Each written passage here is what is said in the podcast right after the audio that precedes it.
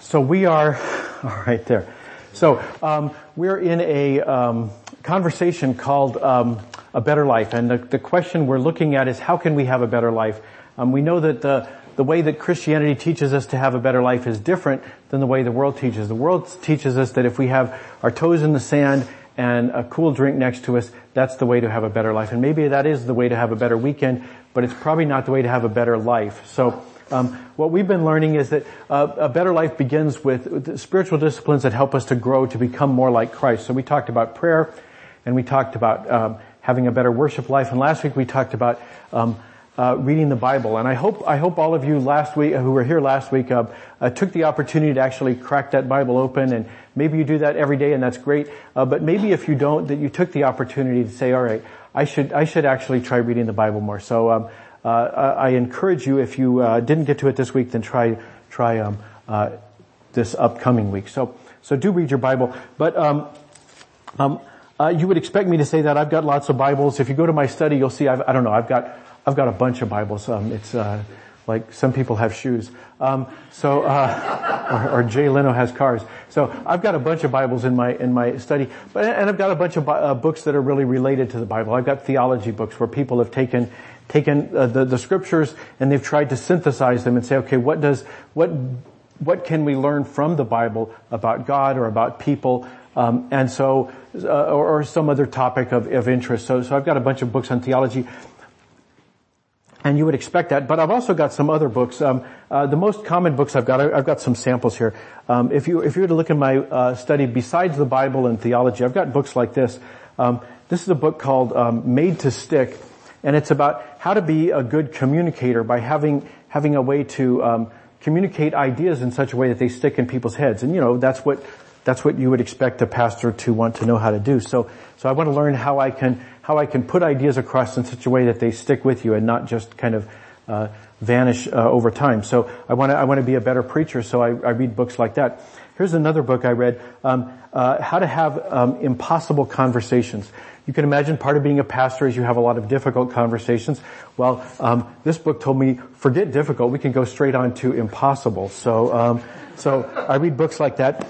And um, uh, here's another book. Um, some of you will understand this better than others. So, uh, Death by Meeting.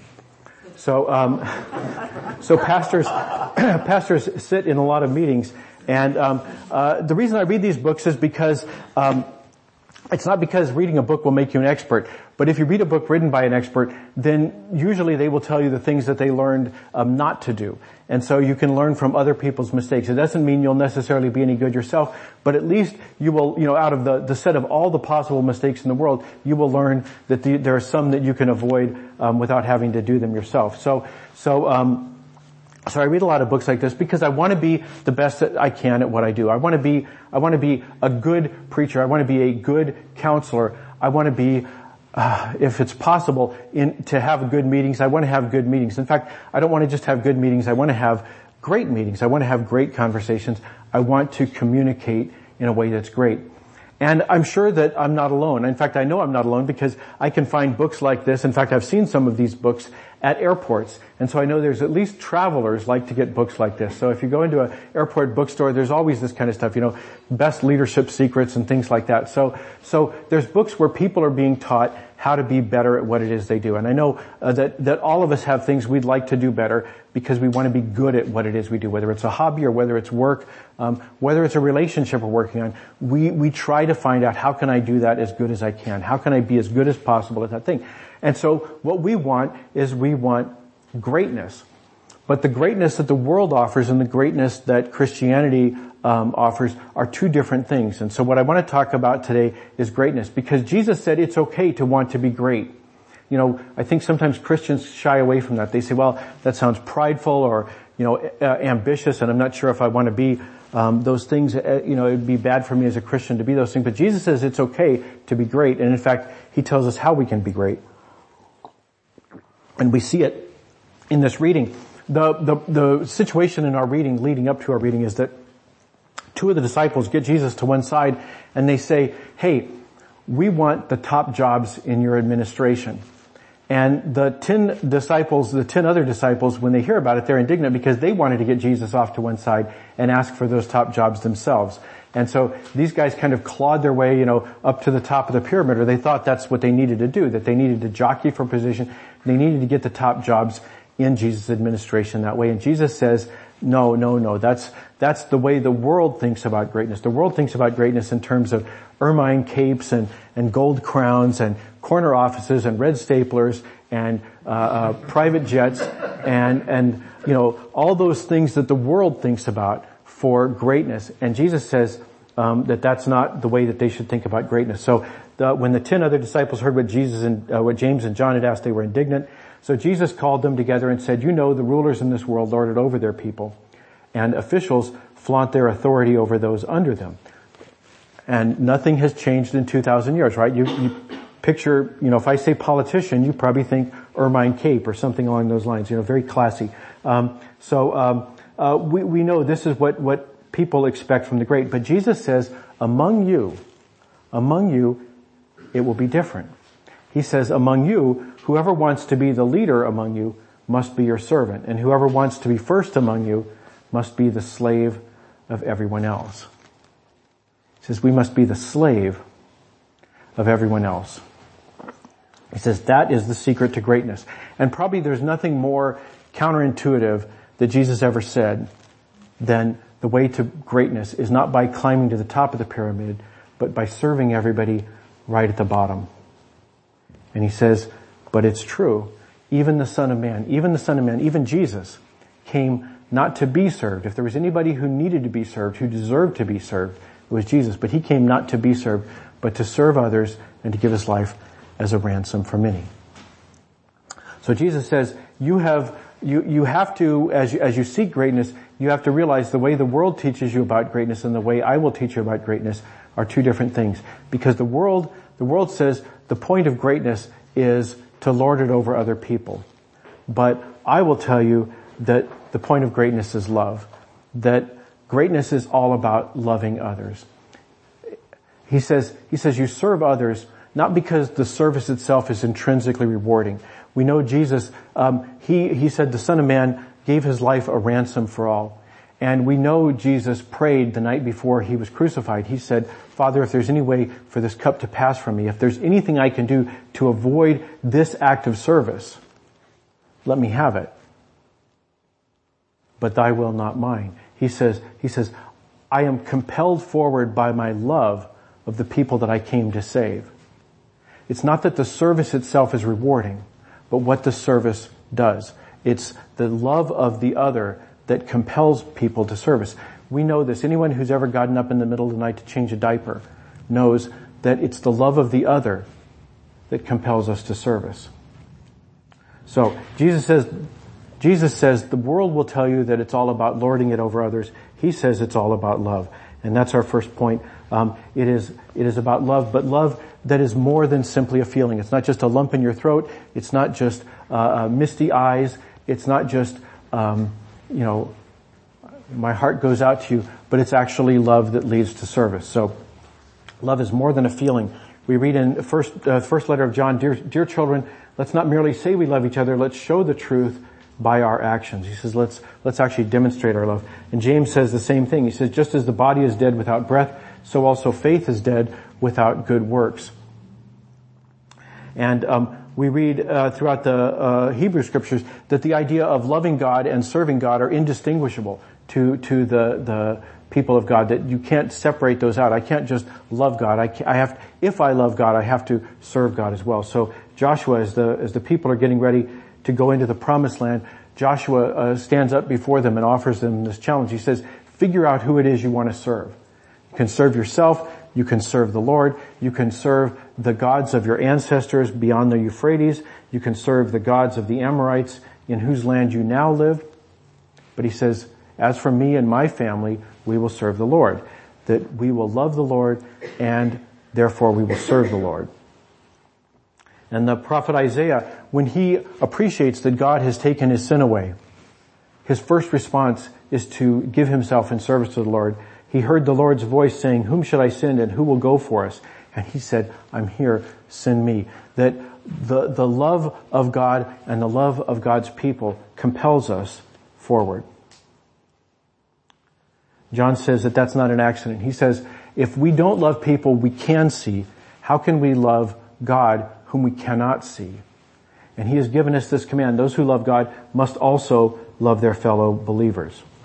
So loving God and loving neighbors come naturally together, that we can't do one without leading straight to loving our neighbors. But God says this too. He says, He says, when you love your neighbor, when you serve your neighbor, that He will treat that as if you are doing it for Him. Um, in the letter to the Hebrews, it says, God is not unjust. He will not forget how hard you have worked for Him and how you have shown your love to Him by caring for others. You know, cir- circle the word Him. God, God is the one who is blessed when you serve others. That God credits it as service to Him. So, love leads us to service because love is more than a feeling. But it is the service that leads us to greatness. Our second point, true nobility, true greatness is expressed in service. And this is, this is the counterintuitive part. We don't get the idea that, that the, the people at the bottom, the people who are, who are mopping our floors and, and making our food are the great people. We think the great people are the ones in the corner office with the, with the private jet. But true nobility, Jesus teaches, is expressed in service. Because no one was more noble than Jesus. Nobody had more angels ready to wait on his every command but Jesus. But what did he do? He left all that behind and God gave his one and only son so that everyone who believes in him will not perish but have eternal life. The apostle Peter writes this. He says, you, the people of God, you, you people of God are royal priests. You're chosen people. You're royal priests, a holy nation, God's very own possession. He says, when you serve other people, it's not because God loves them more and is using you as a tool to help them. It's not that God is really kind of looking out for them and they have a higher status in God's eyes than you do. That's not what he's saying. He's saying God has chosen you. God has selected you. God has put his stamp of approval on you. You are by appointment to his majesty the king. You are the royal priesthood. It's not that you are, you are tools to achieve some purpose of God and only tools. God does want you to do the work of reaching the other people. Yes. Um, he says, he says, as a result, you can show others the goodness of God, for He called you out of lightness into His, uh, out of darkness into His wonderful light. Yes, God wants you to do that, but not because God cares more about them than about you. You are His chosen people. So, so there is nobility in service. And Jesus says, this is just something we have to, we have to believe. If we believe in Jesus, this, this comes with it. This idea is inextricably linked with the idea of Jesus he says to his disciples, who's more important, the one who sits at the table or the one who serves? The fat cat who pays the check or the waiter? Who's more important? Well, we know who we think is more important, right? The one who has the, the reserved table in the back, right? That's the person, right? Not the waiter. But Jesus says, the one who sits at the table, right? Of course. Not here, for I am among you as one who serves. Jesus says that he, the King of glory, came to serve. So true nobility is expressed in service. So, so if you want a better life, if you want significance in your life, then serve. So that's the big idea, and now I want to talk about how you actually do it. Well, the first thing is that anybody who loves can serve. Anybody who loves can serve. If you don't love, you can't serve, or it doesn't do any good. You won't achieve the greatness that Jesus is talking about if you don't love. So love comes first but anyone who loves can serve. When uh, Jesus has been raised from the dead, he, he um, uh, Simon Simon has gone fishing, and uh, Simon Peter he's gone fishing, and Jesus meets him on the beach, and um, he says to he says to uh, Simon, Simon, son of John, do you love me more than these? And Peter says, Yes, Lord, you know I love you. And Jesus says, Then feed my lambs. That's all Jesus says. He doesn't bring up the denials, the, the three denials. He doesn't bring up the fact that, that Simon has chucked the whole thing and is now ready to go, to go uh, back to fishing. Jesus doesn't bring any of that up. He says, if you love me, that's the only requirement. If you love me, then feed my lambs. Scripture says more than that though. Scripture says that when when we um, when we serve others, God will join us in that service. God gives us the gifts we need to be able to serve people. So so um, Paul writes uh, to a church in Rome. He says, "If your gift is serving others, serve them well." That's that's in, in a in a list of different ways people can serve. And he says, whatever it is, whatever your gift is, to serve others, the only requirement is serve them well. Do a good job of it. So so serve them well. But he says more important than the gift is love in his letter to the Corinthians, we've heard this at weddings. He says, if I could speak all the languages of earth and of the angels, if God gave me supernatural gifts so that I could do amazing things with them, but did not love, I would be only a noisy gong or a clanging cymbal. He says that love comes first and the giftedness comes second. Now about those gifts, there are lots of gifts and, and sometimes we look at people and we say, well they've got a gift that I don't have, so therefore I can't serve. Uh, Paul speaks about that in his letter to the Ephesians. He says these are the gifts that Christ gave to the church. The apostles, the prophets, the evangelists, the pastors and teachers. He says there are some people who have been given gifts so we can stand up here and maybe with some help from books about meetings, we can, we can function effectively in doing what? Their responsibility is to equip God's people to do His work and build up the church as the body of Christ. That the people like me who stand up in the front of the church our job is to be outfitters for you, to help you identify and practice the gifts that God has given you. That we are the administrators and you are the ministers in the church. So, everybody can do it. Now, you may say, what, but what do I do? How do, you know, where? How do I, how do I serve? Well, the obvious choices are look at your education, your expertise, your experience, your enthusiasm. Those are kind of what you would expect, right? There's, you know, just because it's religious doesn't mean it has to be, you know, some un- unfathomable mystery. So, um, you know, if you know how to do something, that would be a good place to, to try serving. Um, so ex- education, expertise. But I want to talk about um, experience too, uh, uh, just a little bit more. Um, uh, I mean not just the experience you have, the experience you put in your resume, but I also mean the things that you have experienced, the experiences happened to you. So it's not just that I know how to I know how to do plumbing so I should serve in the building and grounds committee. But I've been divorced and I'd like to help people who are going through that or people so that they don't make the same mistake I make. The experiences that happen to us as well as the experience we have in, in a kind of trade sort of, sort of way. So any kind of experience is something that we can use. Also our enthusiasm. And by enthusiasm, I mean, I mean, what makes your heart beat just a little bit faster? What makes your juices flow? What is it that gets you excited? Are there things that you say, that's really, that's really where my heart is? So, so the things that you enjoy, the things that, that, that feed your spirit. But, but more than that, the word, the word enthusiasm is an old word. It actually comes from a, a Greek word, um, uh, which is God working in you. It, it, to be enthusiastic is to have God working in you. So it's from the word theos, which means God.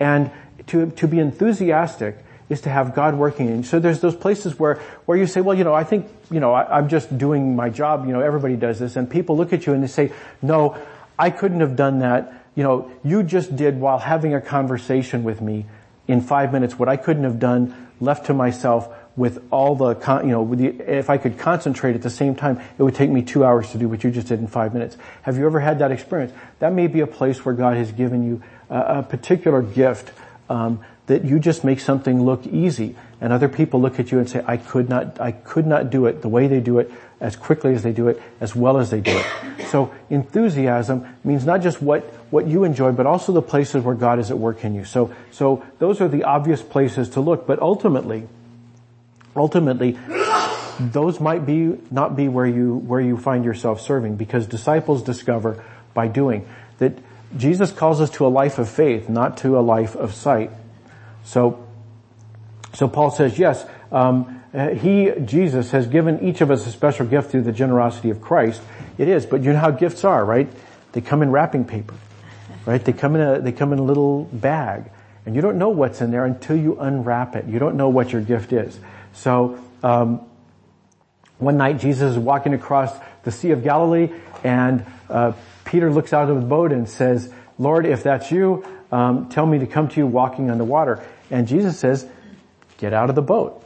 That's that's the only trick here, Peter. Just you know, get out of the boat. And so Peter does, and that's a whole story. So um, I, I, commend it to you. Um, but that's nothing new about that story. In the in the book of um, uh, Joshua, we read how when the people of God are leaving, um, they, they, they've been wandering around in the wilderness and they're ready to go into the promised land. They're about to cross the Jordan River, and God says to Joshua, "It's not going to be like for your your uh, parents' generation. Your parents' generation, I opened up the Red Sea before them." and they walked across on dry land. But the Jordan River is a different thing. When you go across the Jordan River, I will open it up before you, but not until you put your feet in it. He says, when, as soon as their feet, as soon as the priest's feet touch the water, the flow of water will be cut, cut off upstream and the river will stand up like a wall. He says, but not until then. You don't get the dry land before you the way that your ancestors did. God also sometimes calls us to do things that seem impossible. That it's not just something where I think maybe God wants me to work in this area, but I'm going to find out by doing. Sometimes God wants us to do something and we say, I really think this is what I want to do, but I don't see how I possibly could. It, it just seems impossible. What could I possibly do in this area?